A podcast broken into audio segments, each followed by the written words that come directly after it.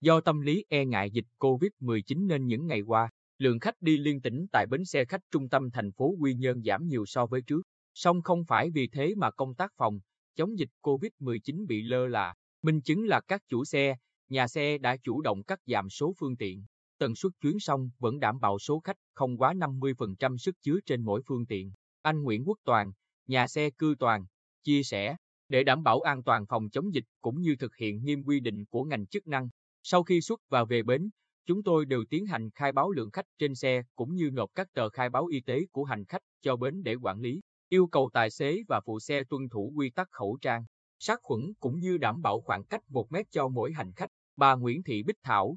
chủ nhà xe chạy tuyến Quy Nhơn thành phố Hồ Chí Minh và ngược lại, cũng cho biết lượng hành khách giảm phần nào gây khó khăn đến hoạt động kinh doanh. Tuy nhiên, vì yêu cầu đảm bảo an toàn phòng chống dịch nên chúng tôi chuyển từ việc sử dụng các xe khách 45 chỗ ngồi sang xe 22 chỗ ngồi, vừa đảm bảo đủ số lượng khách theo yêu cầu, vừa đảm bảo việc ngồi giãn cách. Cùng với đó, trước khi khách lên xe, nhà xe đo thân nhiệt, sát khuẩn tay, phát khẩu trang cho khách không có khẩu trang, nhưng hầu hết mọi người đều đeo khẩu trang khi ra bến. Với quy định của Sở Giao thông Vận tải các doanh nghiệp kinh doanh vận tải hành khách tuyến cố định, liên tỉnh và các hoạt động vận tải của xe hợp đồng, xe du lịch, taxi có hành trình qua tỉnh hoặc địa bàn tỉnh có dịch COVID-19, chỉ được nhận số hành khách không quá 50% sức chứa và không quá 20 người trên mỗi phương tiện. Nhiều đơn vị đã và đang thực hiện khá tốt. Song song đó, lực lượng chuyên trách gồm thanh tra giao thông và cảnh sát giao thông cũng chủ động tăng cường công tác tuyên truyền và tuần tra, xử lý vi phạm về đón trả khách dọc đường,